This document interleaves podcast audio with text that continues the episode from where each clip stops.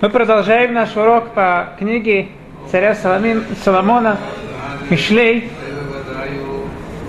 Эта книга предназначена научить нас, каким образом мы сможем служить Творцу. Понятно, что как раз, может быть, Элуль это самое хорошее начало, это месяц, когда мы начинаем возвращаться к Творцу, возвращаться к Всевышнему.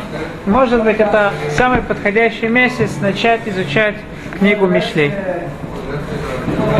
Напомню вкратце, о чем мы говорили в прошлый раз. Книга Мишлей начинается так. Мишлей Шломо бен Давид Мелех Исраэль לדעת חוכמה ומוסר להבין אמרי בינה, לקחת מוסר השכל, צדק ומשפט ומישרים. Филинский Гаон говорит, что каждая вещь, обычно пишут какие-то вещи э, перед тем, как у нас э, мы читаем какую-то книгу, у нас обычно есть предисловие. Царь Соломон тоже написал предисловие к своей книге, чтобы мы знали, что искать в этой книге. О чем же говорится в этом предисловии? В этом предисловии вкратце царь Соломон определяет нам, что такое книга Мишлей, что он нам дал, что он хочет нам преподать. Каждую вещь, когда мы хотим ее определить, у нее, она делится на четыре параметра. Какие же есть четыре основных параметра? Говорит Вилинский Гаон. Это хомер, сура, тахлит и поэль. Хомер, из чего эта вещь сделана, материя этой вещи. Цура, форма. Тахлит, ее предназначение, цель. И поэль, кто ее сделал. Хомер, нам всем понятно, да? Возможно, есть всякие вещи, которые сделаны из нескольких э, материй, как этот стол, есть и металл, и дерево, есть вещи, которые сделаны полностью из какого-то, из какой-то материи. Цура, форма, она в принципе определяет, что перед нами. Цель и поэль. Поэль, для чего нам нужно знать, кто сделал, как мы объяснили в прошлый раз, автор вот всегда э, какую-то дает печать на той вещи, которую он сделал.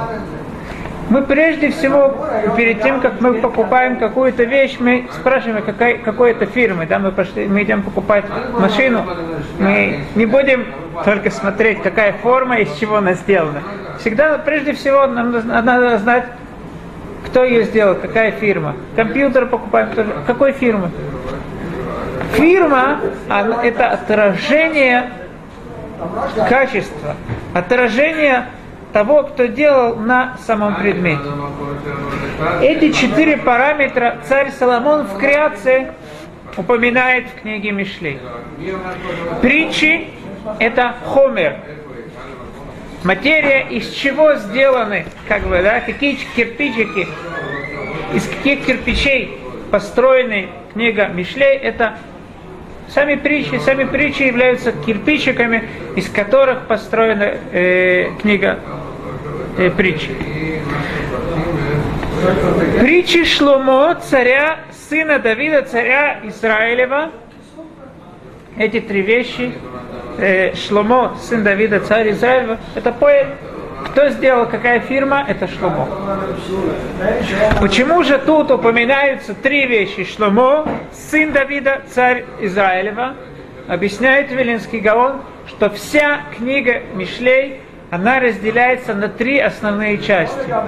Первая часть Кенегет Хохма, мудрость. Вторая часть это мусар, назидание. И третья часть Тура. Когда мы говорим об авторе, этот автор, да, если, допустим, мы может, можем уважать какого-то футбольного игрока, но если он напишет книгу по физике, это не подходит. И даже мудрый человек, и ученый по физике, если он не разбирается в культуре, напишет, допустим, какую-то книгу по живописи, тоже это не подходит. Поэтому нам надо что, узнать, что Шломо, сын Давида, царь Израиля, он подходит для всех частей той книги, которую он написал. Шломо, как сказано в книге Мелахим, Ваихкам, Шломо Миколь Адам, он стал мудрее всех людей, которые были на свете. Понятно, что если он был такой, таким мудрым человеком, то ему подобает написать первую часть книги Мишлей, которая относится к мудрости.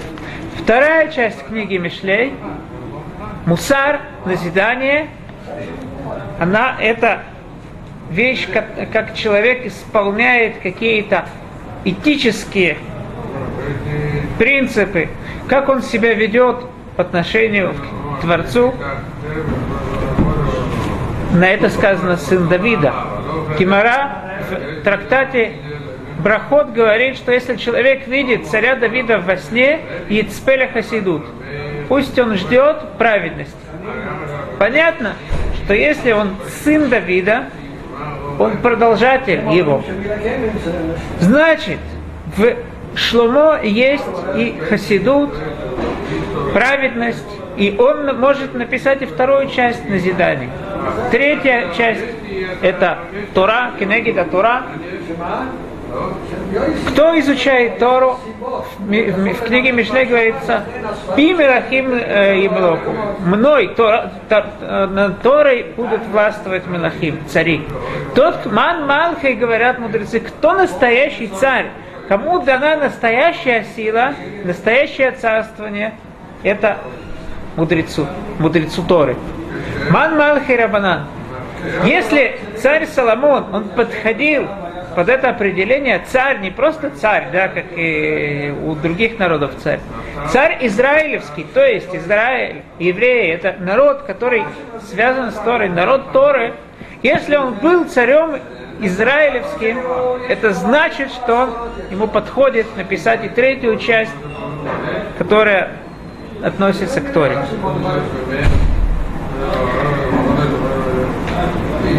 Чтобы понять мудрость и наставление, понять слова разума. Это форма. Есть басни разные.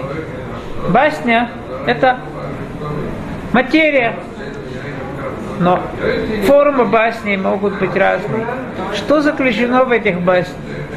Что они, чему они нас обучают? Это форма этих басней. Так они выглядят. Чтобы принять наставление разума, правды, правосудия и справедливости. Что такое принять? Лакаха получить. Получить – это цель. Это предназначение этой книги. Поскольку мудрецы говорят, Лоа хухмайкар эламаасе. Что важное? Мудрость или действие? Обучают нас мудрецы. Лоа не сама мудрость, а действие важно. Поэтому цель этой книги, несмотря на то, что форму мы видим, мы, когда смотрим на каждую вещь, мы видим только ее форму. Цель можно только видеть после того, как используем, возьмем эту вещь, мы будем ей пользоваться дом. Мы придем в дом, придем в квартиру, станем там жить, мы увидим, что в этом исполняется цель. Форма книги, постоянно тут говорится в этой книге о мудрости, как бороться с Ецарара, как понять этот мир. Это форма этой книги. Но в конце концов, тот человек, который изучает эту книгу, он придет к тому, что он возьмет эту мудрость, лакахат мусараскир, взять, взять то, что нас эта книга обучает – и в этом заключается, когда после той мудрости, которую мы изучим, мы увидим, что это у нас переходит в действие, мы исправимся, мы пойдем по правильной дороге, в этом мы увидим, будет выражаться ее цель. Цель этой книги – лакахат мусараскель – принять наставление разума.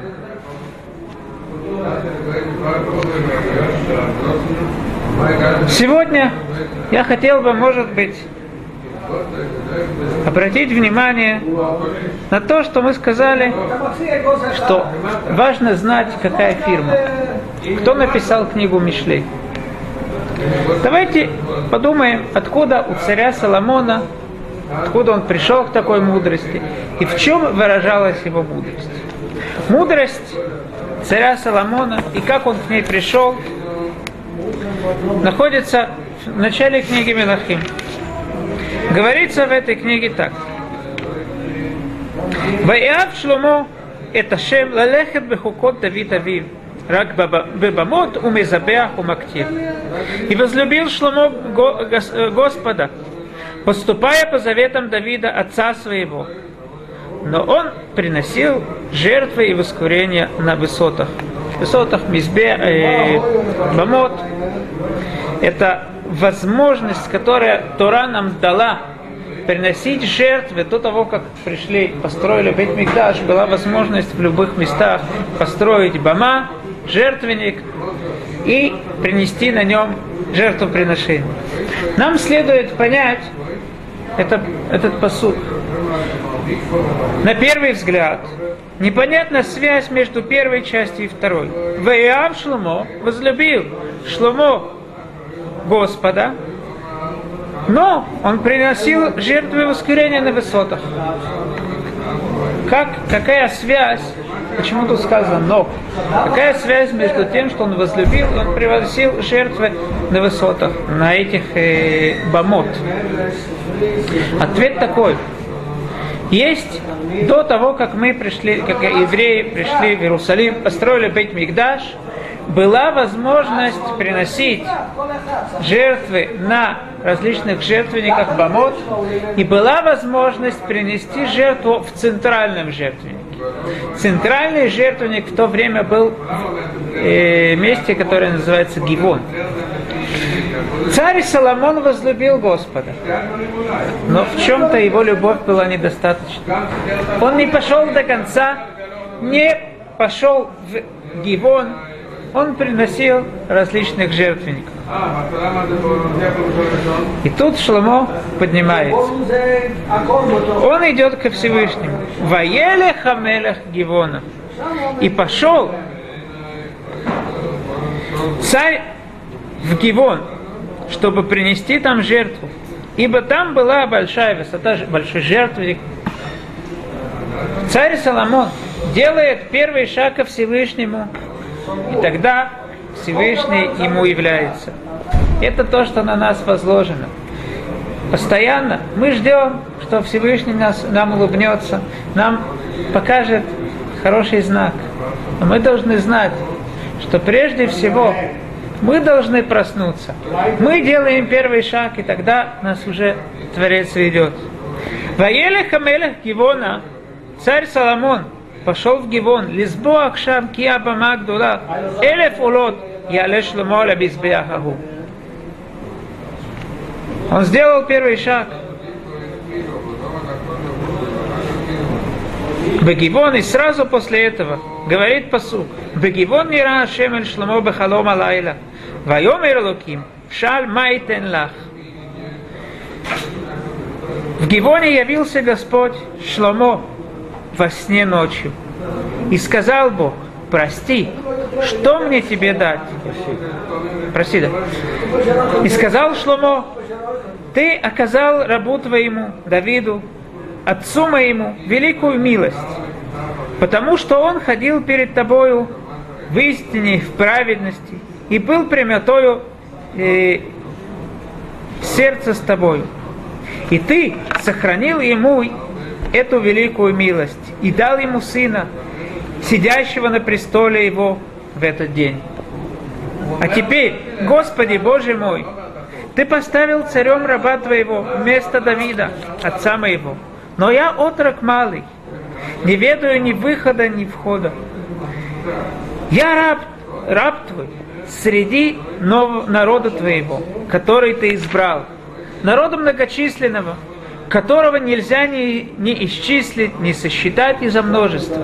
Даруй же рабу твоему сердце разумное, чтобы судить народ твой чтобы различать между добром и злом. Ибо кто может судить этот многотрудный народ твой? И хорошо было в глазах Господа то, что Шломо попросил, именно это. Сказал Всевышний Шломо, ты не попросил у меня ни богатства, ни здоровья, ни долгих лет жизни. Поэтому я тебе даю, ты попросил только мудрость, настоящая мудрость, познание Всевышнего, познание Творца. В этом мудрости заключается все. Поскольку тебе важна мудрость, у тебя будет все. И даровал Всевышний Шломо мудрость, чтобы понять все законы Творца. После этого рассказывается в Танахе, в книге Мелахим, немножко непонятный рассказ. В чем же выразилась мудрость Шлому? Рассказывается так. Тогда пришли две женщины-блудницы к царю и стали перед ним. И сказала одна женщина, о господин мой, и эта женщина живем в одном доме, и родила я при ней в том доме. На третий день, после того, как я родила, родила эта женщина. И были мы вместе, никого постороннего с нами не было в доме. Только мы вдвоем были в доме. И умер сын этой женщины ночью, потому что она заспала его. Имеется в виду, что когда она спала, она на него легла, и он умер. И встала она среди ночи, и взяла сына моего от меня. Когда раб, раба твоя спала, рабыня, наверное, и положила его у своей груди, а своего мертвого сына положила у моей груди. Встала я утром, чтобы покормить сына своего, и вот он мертвый. А когда я присмотрелась к нему, то увидела, что это не мой сын, которого я родила. И сказала та другая женщина, нет, твой сын мертв, а мой сын жив. А это говорит ей, нет, твой сын мертв, а мой сын, мой, а мой жив, живой. Так говорили они перед царем. И сказал царь, это говорит, это мой сын живой, а твой сын мертвый. А так говорит, нет, твой сын мертвый, а мой сын живой. Сказал царь, подайте мне меч. И принесли царю меч. И сказал царь, рассеките живого младенца надвое и отдайте половину одной, а половину другой. И сказала та женщина, которой принадлежит живой сын царю, потому что поднялась в ней жалость к сыну, свой, сыну своему, сказала, прошу, господин мой, отдайте ей этого ребенка и не мерщляйте его. А другая сказала, пусть же ни мне, ни тебе будет, рубите. И отвечал царь и сказал, отдайте той живое дитя и не мерущляйте его, она мать его. И услышал весь Израиль о суде, который судил царь, и стали бояться царя, ибо увидели, что мудрость Божья в нем, чтобы вершить суд. Невольно просыпается вопрос. Мы видим, что действительно царь Соломон поступил мудро. Но на первый взгляд, эта мудрость, она может быть присуща любому другому человеку. Приведу пример. Похожая ситуация произошла с большим раввином Нудабе Иуда. Как-то ехали, э, э, ехал дворянин, он ехал по лесу, придремнул, просыпается, видит, смотрит на кучера, что ты делаешь? Он уже с него сапоги все снял, надел на него свою одежду, уже сапоги снимает со своего господина и одевает себе. Говорит кучер, все, мы поменялись. Теперь я твой господин, а ты мою кучер. Поехали. Тот кричит, что такое? Воровство, неправда.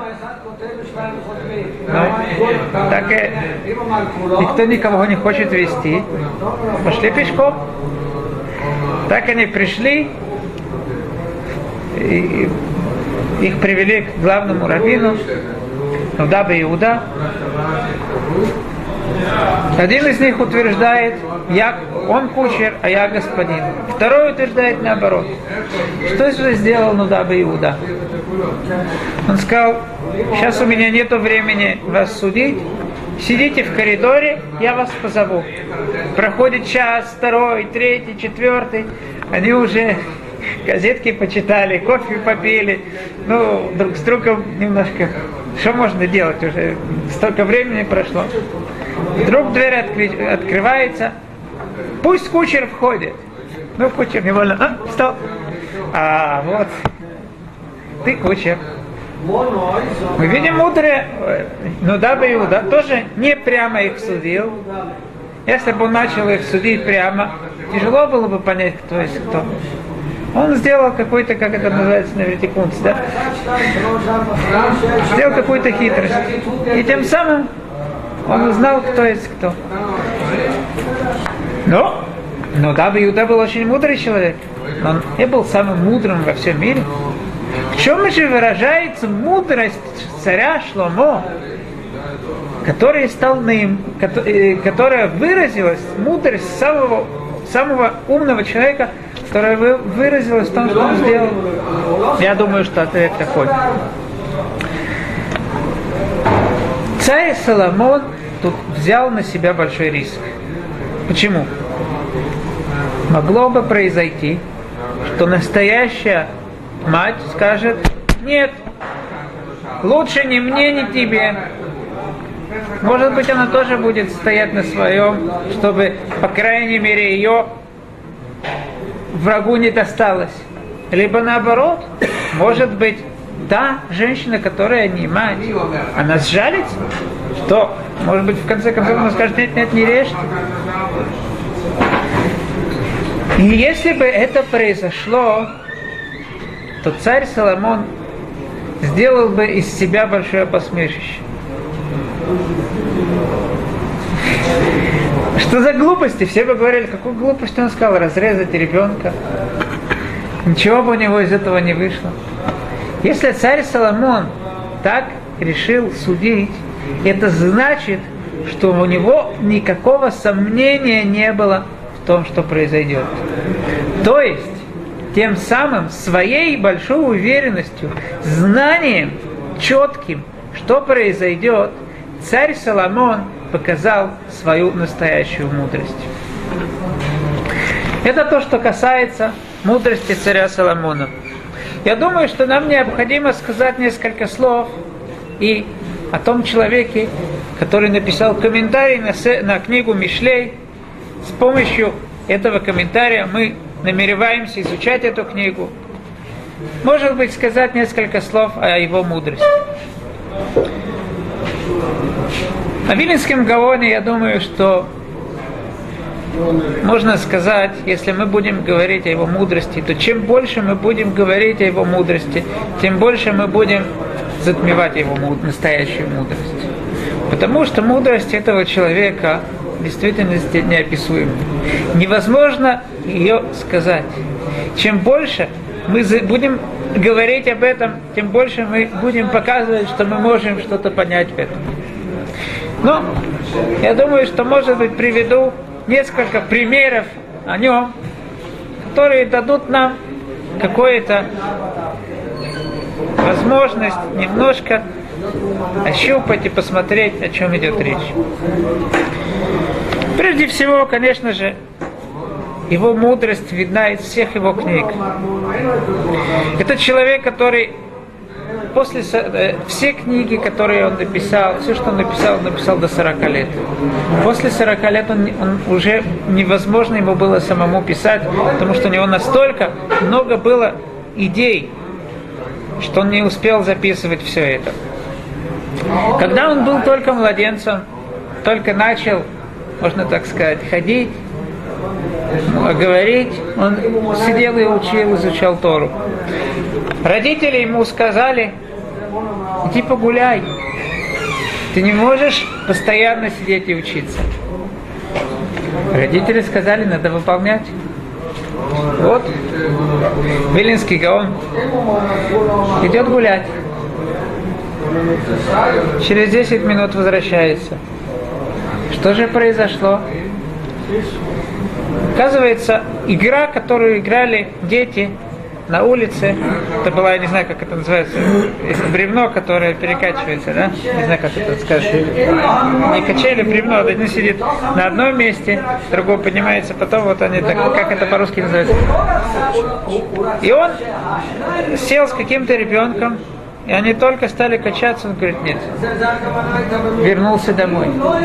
Говорит, я не могу подниматься наверх из-за того, что кто-то опускается. Это был ребенок, который только начал чем-то заниматься. Э, ученик Вилинского Гаона Рабхами Воложин рассказывает, он говорит, что о Вилинском Гаоне, о том, что он достиг, было тяжело знать, потому что Вилинский Гаон о себе не рассказывал. Однако, он свидетельствует об одном происшествии, о двух вещах, две вещи, он, может быть, еще несколько вещей он пишет. Две вещи, которые я приведу, то, что Рабхами Воложин свидетельствует. Первая вещь. Он пишет, что есть Сефер Яцера. Есть спор, кто ее написал, первый человек, либо Авраам Вину. Эта книга очень-очень тяжелая, каббалистическая книга, одна из наиболее тяжелых книг. И вот Рабхайми вложен, по этой книге можно создать человека. Мораль Мипраг, если было такое, да, есть сомнение, была легенда, это правильно или нет, но есть такая легенда о человеке, которому он, который, которого он создал, так это с помощью этой книги. В Гимере говорится, что были амураим, которые каждый эрев шаббат себе создавали корову, допустим, ее зарезали и ели. С помощью книги Ицера можно сделать человека. Вилинский Гаон э, Рабхами Воложин долго, много вкладывал в том, чтобы все ошибки в этой книге исправить. Он сверял разные рукописи и так далее. И вот он принес Вилинскому Гаону свой окончательный труд, чтобы он проверил. Вилинский Гаон пролистал эту книгу, сказал, что все правильно, кроме одного места, там вот должна быть такое исправление. Хами вложен, что ты настолько досконально знаешь эту книгу, так ты можешь создать человека. Говорит Вилинский Гаон, да, я как-то пробовал, но мне не дали с небес, потому что я был э, слишком молодой. Хами вложен спрашивает, сколько Раву было и так далее. Говорит Вилинский Гаон, до бармицы. Не знаю, сколько до бармицы, пять лет это тоже до бармицы. Сколько точно ему лет он не сказал. Еще историю приводит Репхайми Воложин, что в городе Вильна как-то появился человек очень страшный. Все его боялись. Потому что он каждому человеку мог сказать, чем он занимался, даже если он был в каких-то тайных местах, никто его не видел, каждому человеку рассказывал, вот вчера ты был там, там, там. Людям неприятно, все о них знают, все стали уже бояться, не знали, что делать. Вильнинский Гаон говорит, приведите его ко мне. Привели этого человека к Вильнинскому Гаону. Тот ему говорит, ну что я делал вчера? Тот ему говорит, ты сидел за этим столом, справа от тебя сидел Раби Шимон Бар-Юхай, слева от тебя сидела Ризаль, а ты им говорил Фидуши Тура. Вильнинский Гаон улыбнулся, сказал, что действительно это была красивая вещь, которую он сказал. После этого Вилинский Гаон узнал, что тот человек пользуется колдовством и прогнал его. Но так или иначе, факт перед нами, что Вилинский Гаон согласился тому, что этот человек сказал. Это небольшие штрихи, детали может быть, как-то так издалека какие-то штрихи Вильнинского Гаона увидеть. Без рода тем самым мы выполним то, что царь нас Соломон обучает, что перед тем, как мы изучаем какую-то книгу, как говорит Вильнинский Гаон, человек должен знать, кто ее написал. Поскольку, если мы увидим в этой книге мудрость, и если мы знаем, что этот человек мудрый, мы найдем в этой книге много мудрости. Зная, да, не зная, но немножко посмотря издалека, кто написал книгу Мишлей, кто написал тот комментарий, которым мы будем пользоваться, я думаю, что это нам даст другой взгляд на эту книгу, и тем самым, без Радашем, мы сможем получить гораздо больше из этого обучения. Сейчас спасибо.